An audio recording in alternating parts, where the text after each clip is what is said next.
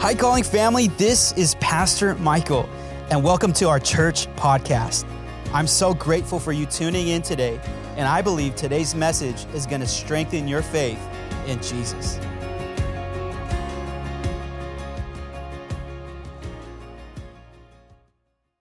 Talking about bitterness for three weeks now.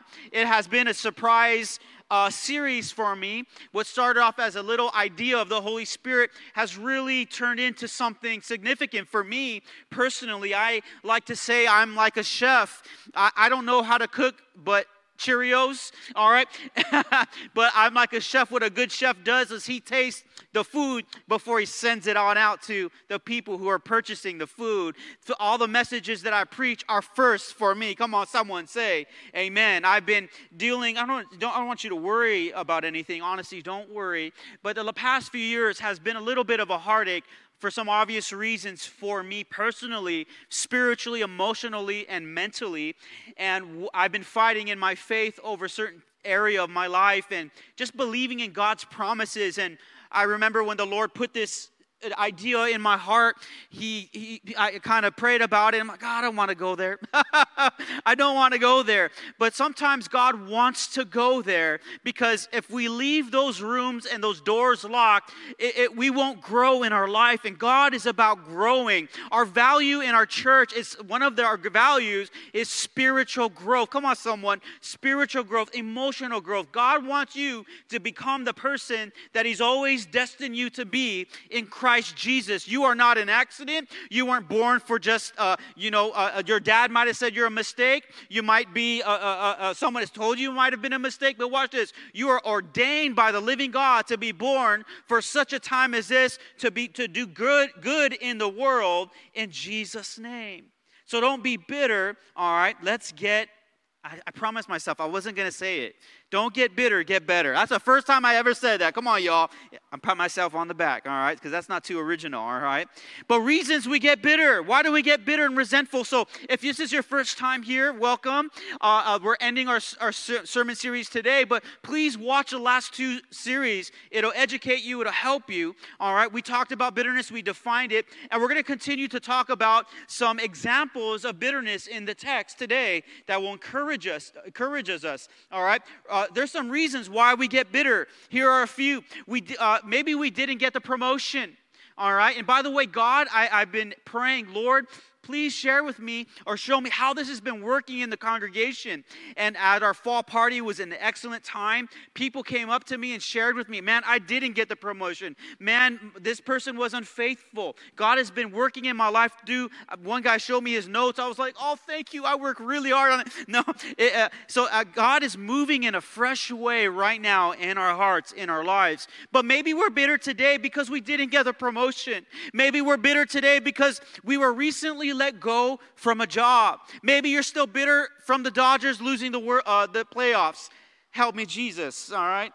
En nombre de Santo, uh, Jesús Cristo, I'm totally butchering that. I'm so sorry, all right? En nombre de Padre, Hijo, el Espíritu Santo, amen. All right, there we go, I got it, all right? We don't make, maybe we don't make the income we need. Maybe a relationship went sour. Maybe a business deal went down the drain. Maybe you opened up a business during COVID and it didn't work out. Maybe a family member had done something or said something. Maybe you watched too much cable news TV. And by the way, I will not disciple uh, cable news people. Come on, or I should say like this We are not meant to be cable news disciples but disciples of God's word. Come on, someone say amen. All right. We are bitter because we are disappointed.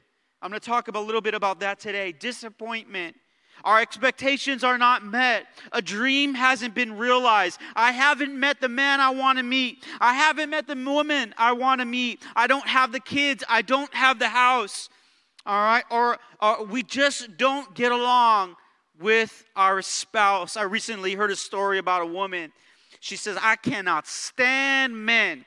All they do is lie, cheat, and they still i hate men. This was her perspective. All the relationships that she's been with all the men that she's been with in her past either lied to her stole from her or cheated on her. She, she, she just made that her confession. I i cannot stand men. But the irony about it all is she really wanted to be with a man. She really wanted uh, uh, uh, she really wanted to be married. She wanted to have kids. She wanted to have a family. But uh, she became bitter, all right? Uh, resentful, but sooner or later she got into a relationship. She went to Tinder, no, I'm just kidding, ChristianMingle.com, all right? And she found a person, and soon enough they were dating.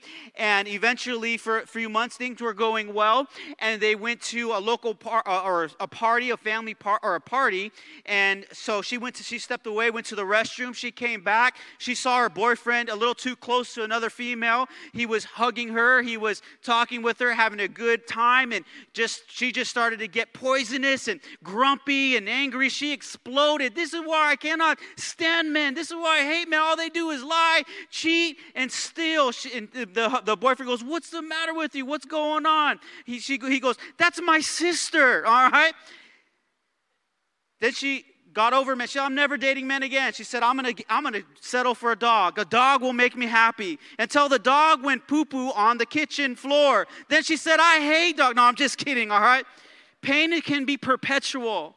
Resentment can be perpetual. Bitterness can be perpetual. That's why in our church, we're going to heal from who hurt us and from, from whatever someone said about us. We're going to heal from the past because if you don't heal from it, that root is going to grow up. It's going to be a shrub. Then it's going to be a tree. That tree will bear branches. Now you're going to be completely overshadowed by pain, hurt, and resentment. And any, nobody wants to be under that canopy. Come on, somebody say amen. But God, God doesn't want us to d- dwell there. We're meant to dwell in the light of God's love and grace and mercy and compassion. We're meant to move forward, not backward. Somebody say amen. Keeping score of old scores.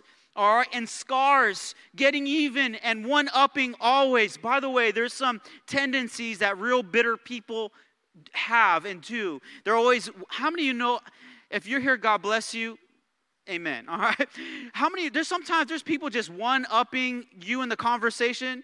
You're like, yeah, I went to Knott's Berry Farm, but they're like, ah, I got, I went to Disneyland, right? They're always one upping you. All right. Bitter people are resentful. They're trying to one up all the time. They're always, uh, uh, they're ready. They're like a scorpion. They're ready to sting you.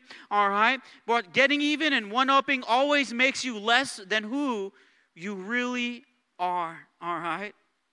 Beating bitterness, beating bitterness. I want to give you three examples from Scripture today as I've studied from Exodus, from the book of Ruth, and later on in Second Timothy, three characters in the Bible that I believe that we can relate to and learn from. And I want to share some examples. And I'm obviously opening up my heart to share some of the things that I've gone through and how I, I've overcome. And I honestly am overcoming some of those things even as I speak right now. I want to give you three examples from Scripture that I think will bless your life. And like I was saying earlier today, I've always learned from preachers and disciples of God who are honest about their struggles and real about how God was moving in their life in a fresh way. As I was worshiping this morning and, and uh, just singing with you guys, I really felt the Lord tell me someone is here today that you are reaching out for God in a way like you've never done before. And God says to you today, I'm going to reach back and bless you. Help is on the way. Don't worry. Come on, someone, say amen. He's coming. He's working, all right? He's a, you might not see it, you might not feel it. People have been nagging you and you might you might have just have a certain attitude, but watch this. God, you reached out. Now God is going to reach back and bless you. Come on someone. You're going to discover God like you've never done before. Let's go to the book of Exodus chapter 15 verse 22. Look at the, this experience from Israel and Moses, we can definitely learn a lesson or two about the Israelites. It says this Then Moses led Israel from the Red Sea, and they went into the desert of Shur, all right, for three days. Say three days. For three days they traveled in the desert without finding water, all right. When they came to Marah, say Marah. Say Marah one more time. If your name is Mara, I'm sorry well, but describe this in a bit, all right? They could not drink its water because it was bitter. That is why the place is called Marah. So the people, what did they do? They grumbled against Moses, saying, What are we to drink? All right. It's amazing in the same chapter, chapter 15, Exodus 15, when one moment they're praising and they're singing their deliverance. God is good. God is just. I've never, we've never seen God move like this amongst us in Egypt. He defeated a superpower. The mo- one moment they're singing and they're praising. The very next minute, guess what they're doing? They're grumbling and they're complaining and they're bitter. All right. So God gives them a taste of their own medicine. The very first place that God leads them after the Red Sea, after they cross. The very first place is this place, the, the, uh, this location called Marah. I'm speaking to someone today. Maybe you're in a situation, maybe you're in a spiritual location, maybe you're in a physical location or mental location. You're somewhere right now where you are bitter. But watch this. God, you, you sometimes we confuse a temporary season or a temporary location for God's final destination. I want you I want that to sink in. Right now you are confused.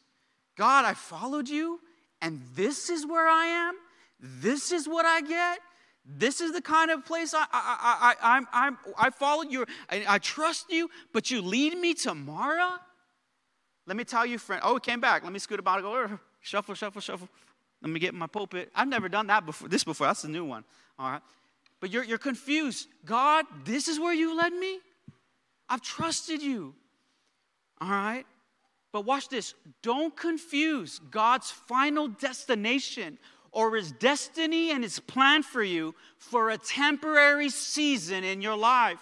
Ooh, come on, somebody. That's some good stuff right there. Even a tree doesn't worry about it when its leaves fall down because it knows that it's that it's, it's a season. Oh, come on, someone. I'm speaking to someone today. You're in fresh pain, you're in fresh hurt. But God is saying, don't confuse that with a permanent season. This is just a temporary location. You're in camping right now. This is not a settlement. Somebody say amen. Israelites, you're here today because it's a test to reveal what's in your heart. I have vineyards you didn't plant, I have houses you didn't build, I have a land flowing with milk and honey. Don't confuse that promised land with the bitter waters of Marah. Someone out there today? Isn't that good? You're, you're, you're, you're, it reminds me of a story that a dad, he, he, he, he, uh, he told his family, particularly his, his son, he said, We're going on vacation. And he showed him on the iPad, he said, Son, look at this evergreen forest. We're going to be there, these pine trees. Can you smell it already? It's going to be amazing. He said, We're going to be right by the waters. We're going to see uh, uh, orca whales. It's going to be awesome. And uh, the son was so excited. He loves his dad. His dad always, come, always comes through on his word and his promises. They got in the car as a family. They drove. Four hours later, they were in a desert. And the dad said, I got to get out of the car and put some gas in. The son just started erupted, crying, God, Dad, where, you, where are you? You lied to me. I trusted you. The dad had to just tell his son real quick, son, we just made a pit stop. We're still on our way. Come on, someone, you out there. Don't confuse a, uh, uh, God's destiny and his purpose and plans for you for, with a temporary uh, season in your life. Right now, you're going through a pocket of pain. Man, this man cheated on me. Man, I didn't get the promotion. Man, this, this relationship went sour. But watch this. Even Ecclesiastes says this. Look what it says. It says, For everything that happens in life, there is a season, a right time for everything under the sun. So maybe right now that they're going through pain and there's resentment and there's bitterness, God wants to take the root out, but He wants you to learn from that situation because in order to get to your destiny, sometimes we have to go through bouts and battles in our life. Someone say amen. I'm just I'm skipping ahead in my notes, but I'll never forget a time when we first started the church. It's so funny how God works. We started with zero dollars and about three people, fresh out of Bible school. Uh, I was actually never a staff member at a church. I kind of honestly didn't know how to speak, but one of the characteristics of me is I tend to think I'm courageous and brave, and I, I went for it. I got the blessing of my pastor. We started our church just up the street on Foothill across of full, uh, Whole Foods. I could not stand the first location we were at. We were at a fencing dojo. It was hot, the floor sucked, and not only that, when we rented this dojo, and by the way, we were we had we didn't even have enough money to go every weekend, every Sunday. We could only go once a month. Come on, talk about faith now. Somebody say amen. We couldn't even make it to every Sunday. We did once a month. And I, I, we had courage, we had faith and tenacity. God, we're going to start this even by once, we're going to grow from once a month to bi weekly. That's what we did. And then every weekend. Come on, someone say amen. When God is in it, it will succeed, it will not fail. If the Lord is with you, you will do good. Come on, someone say amen. Uh, uh, so we started, someone say amen. Come on, let me know you out there. All right, a good message. All right. We started up the street and I could not stand it. And, and what made it worse, to add insult to injury, the guy I rented from, it was a fencing studio, all right? They left their gym bags and their gym dirty, smelly socks. And we cleaned their socks up. And that made me so angry and honestly bitter. Lord, how could, how, I'm not gonna pick up no, that's not my socks, God. But it humbled me, it humbled my team. And we truly believe that God put a dream in our hearts to really help people in Pasadena and the San Gabriel Valley. So we humbled ourselves and we did it. All the while, God had planned to open up a 972 seat uh, uh, uh, auditorium for us. If you just continue what God says, He is faithful. Come on, someone say amen. You out there today. Don't confuse a temporary season for a permanent destination, a, a, a, permanent, a permanent destination. God has great plans for you. I know the plans I have for you, says the Lord. Plans to prosper you and not to harm you, to give you a future and to give you a hope. And I know we quote that a lot in church, and I know we quote that, in, and it sounds nice and it sounds pretty. I've studied theology, folks, and sometimes what we study in theology, a lot of times we study the hard passages. The hard passages are sometimes God in His sovereignty allows certain things to happen. It does. My, my dad died, and I wish that didn't happen. It hurts. It still hurts. But you know what? I have faith that I, my God is so good that He's sovereign and His will is good. He's not a man that He should lie. He's not sinister. I know the character of God. I've walked with God and I trust that if He took him, it was for a reason. And I know that the next time I'll see my dad, it'll be forever and ever and ever without no time. But it doesn't mean sometimes I don't need Jesus to, to cry on his shoulder. Come on, someone out there. So sometimes God allows certain things to happen, but watch this. You have to, have to, have to believe it's for your greater good or it's for the greater good. Somebody say amen. God doesn't make things worse, God makes them better. Watch what Moses does to the waters of Marah. So he cries out to, the, to God because the people are grumbling. Look what, the, look what the Bible says. Then Moses cried out to the Lord. And watch this. The Lord showed him a piece of wood, or some translations will say a tree. He showed him a tree. Watch this. He threw it into the water, and the water became fit to drink and went from bitter, literally, the Bible says, the waters of Marah became, was bitter, it went to sweet. That's what your God does in difficult, distasteful, unsavory situations. God makes them savory and makes them sweet. Somebody say amen. Can I get a testifier out there today? He makes them uh, uh from unsavory to sweet. God has changed my life. I, I, had a distasteful, bitter, broken past, but, but when you got, God is involved, he makes things gooder and gooder, so to speak. Watch this. The Bible says this in Isaiah. He, he can give us beauty for ashes, the oil of joy instead of mourning, and a garment of praise despite despair. Although you see through a keyhole, God sees the full picture and you're gonna make it. Somebody say amen. So, are you settling somewhere you were only meant to camp? The thing about Israel that was so destructive to themselves, and I say this to themselves, was they could not see and believe, say believe, that God would come through on His word. They constantly, God was testing them, but you know what they did to God? They constantly tested God, all right? And God, and God had this plan for them and a purpose for them. And so they wandered and they also died in the desert, uh, most of them, all right, almost all of them, because they could not see that God would come through um, on His Word and in their life. I'm here to tell someone today hang on, God is coming through. Don't let go. He's going to turn your uh, sourness into sweetness, He's going to turn your bitter situation into something sweet. Somebody say amen. I know that you may have had encounters uh, with bad men in your life, but just hold on. That, some, that, that awesome, great guy who loves Jesus is on its way. Come on, someone. Someone out there. Maybe girls, maybe you've you, you, you trusted girls and they've broken your heart. You're waiting on God for a wonderful woman. God is coming through. Maybe it's a job. Maybe it's a career. Maybe it's a new dream. God is going to come through. Someone say amen. I know I'm not alone up, up, up in here. Someone say amen. That's one lesson we can learn from the Israelites is that God turns something sour into sweetness if we just hold on. And by the way, a lot of scholars say that this was actually a real tree or a real bush that absorbed the bitterness. But you know what this really is, y'all.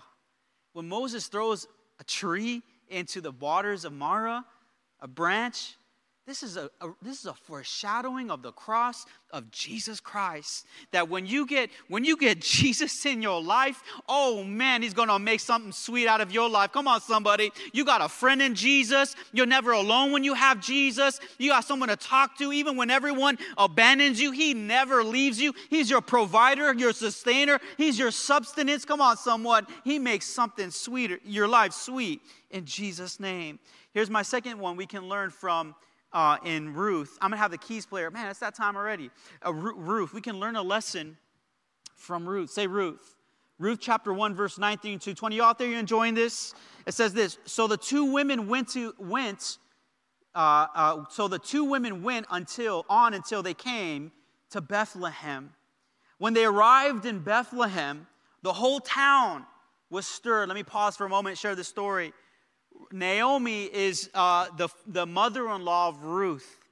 Naomi had two sons and a husband, but for some series of unfortunate events, her two sons died and her husband died. And especially in these times, widows had no income, they had no ability to sustain themselves.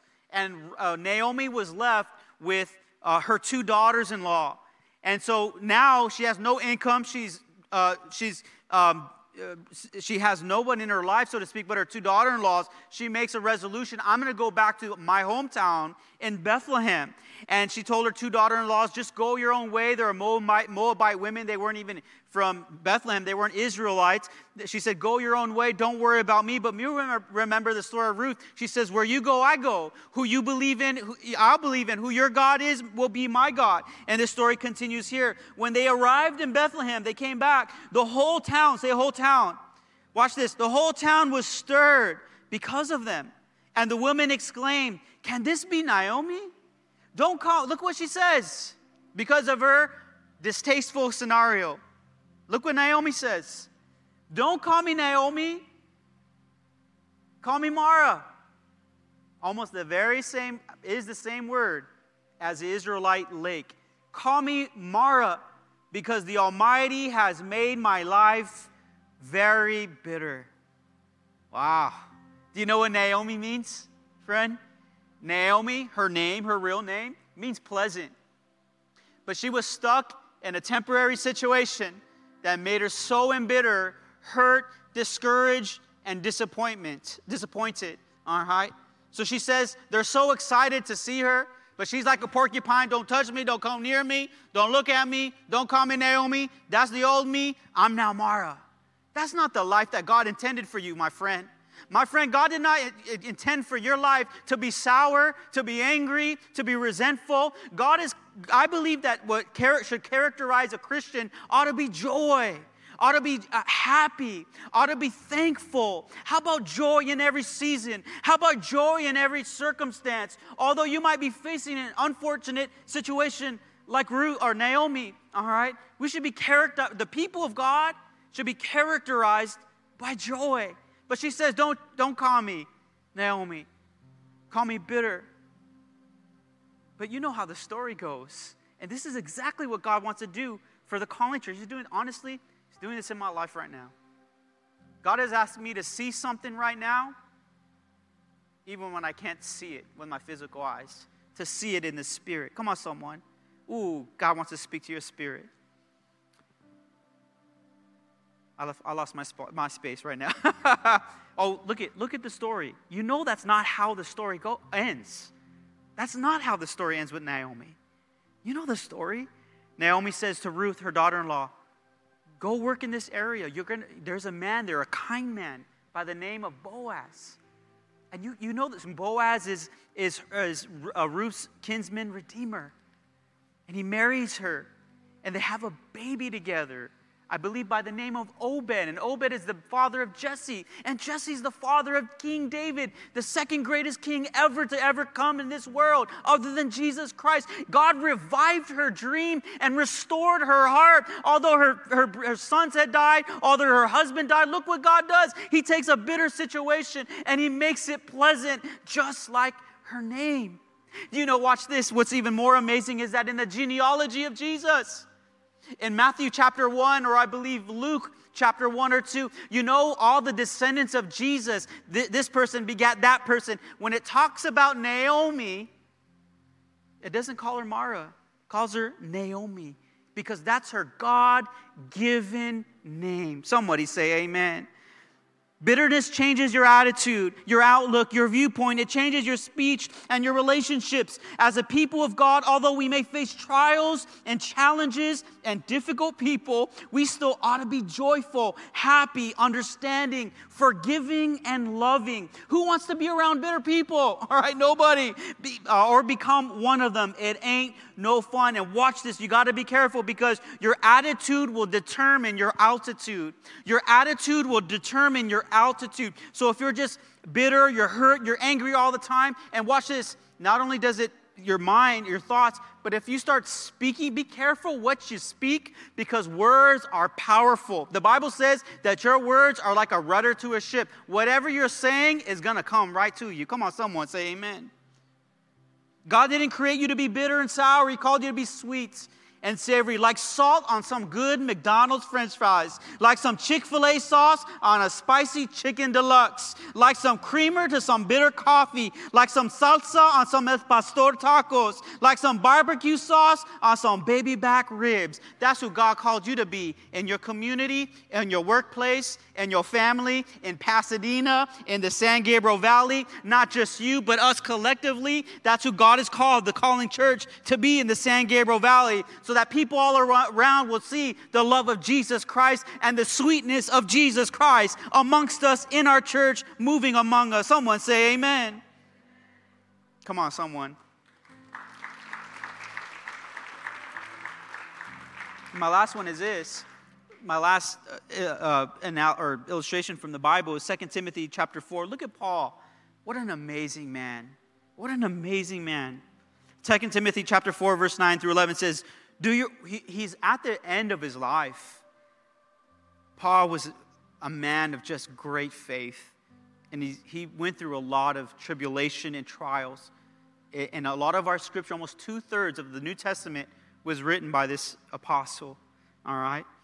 And he's at the end of his, you've, you've heard the scriptures, now I'm being poured out like a drink offering.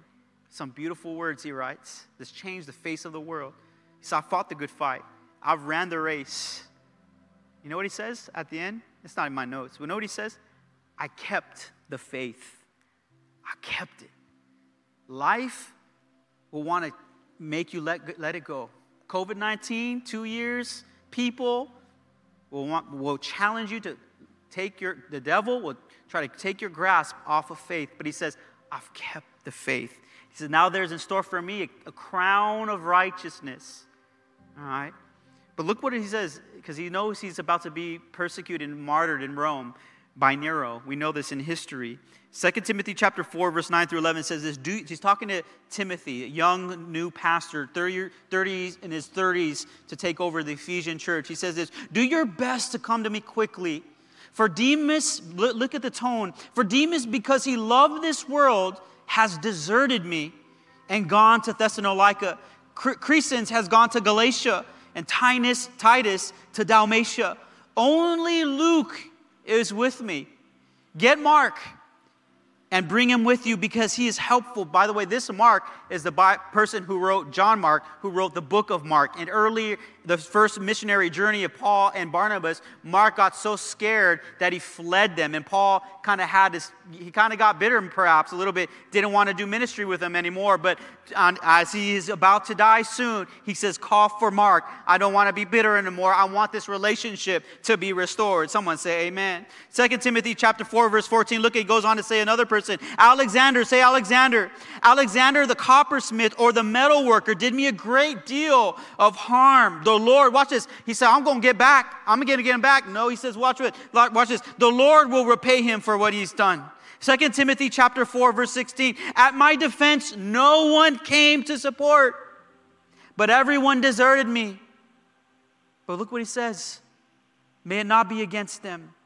But the Lord stood say but the Lord when everyone has left you, when no one wants to listen to you, you don't need to get bitter. Watch this, because there's someone who stands beside you and you got the Holy Ghost inside of you. Someone say, Amen. But everyone deserted. May it not be against them. But the Lord stood by my side and gave me strength so that, that through me the message might be fully proclaimed and all the Gentiles might hear. So what does he feel? He feels abandoned, lonely, deserted, deserted. You know who also felt this way? Jesus.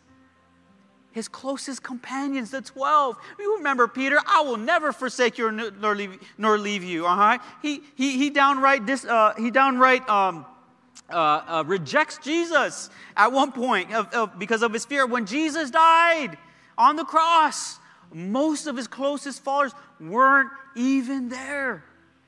All right? But he still didn't hold resentment in his heart, nor does Paul hold resentment in his heart. People may fail you. I can tell you time after time, there are people in the last six years, honestly, that I've done ministry with in this church that I can feel like Paul, man, God, I want to get even with them. They were with me and then they you know, backstabbed me or whatever. But you know what? I don't need to pay attention to those people because watch it. Watch this.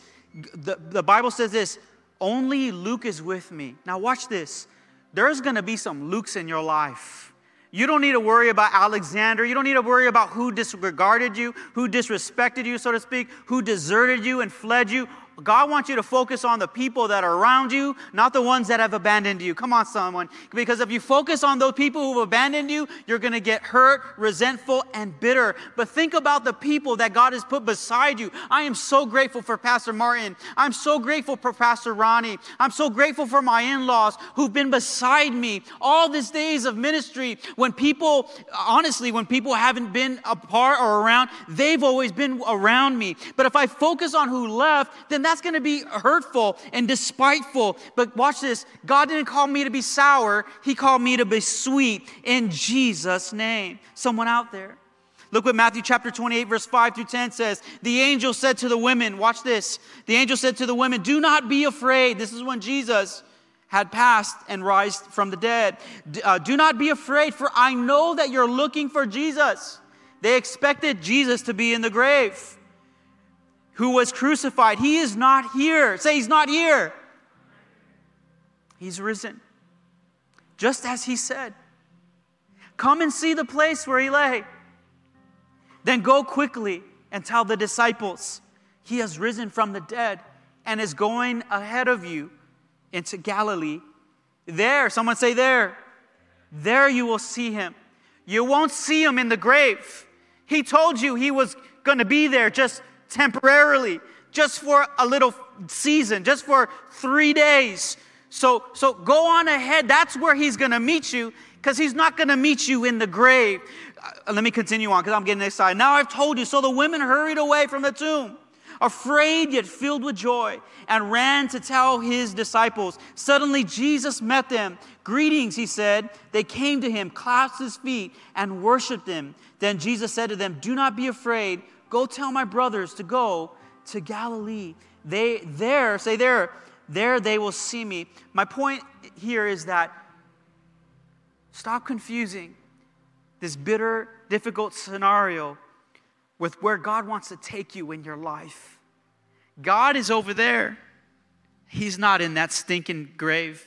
Or in those grave clothes. Even Jesus wasn't stuck. God wants you to get unstuck. He wants you to move forward. He wants you to have a new attitude, all right? Because you don't have to be who hurt you. You don't have to live with perpetual pain and unforgiveness and unsavoriness. God wants you to live a taste worthy life. He wants you to be savory. He wants you to, to be sweet because He's so good. And I believe that God is going to do some fresh work and is doing some fresh work in your heart. Someone said this the difference between bitter and better is just the letter I.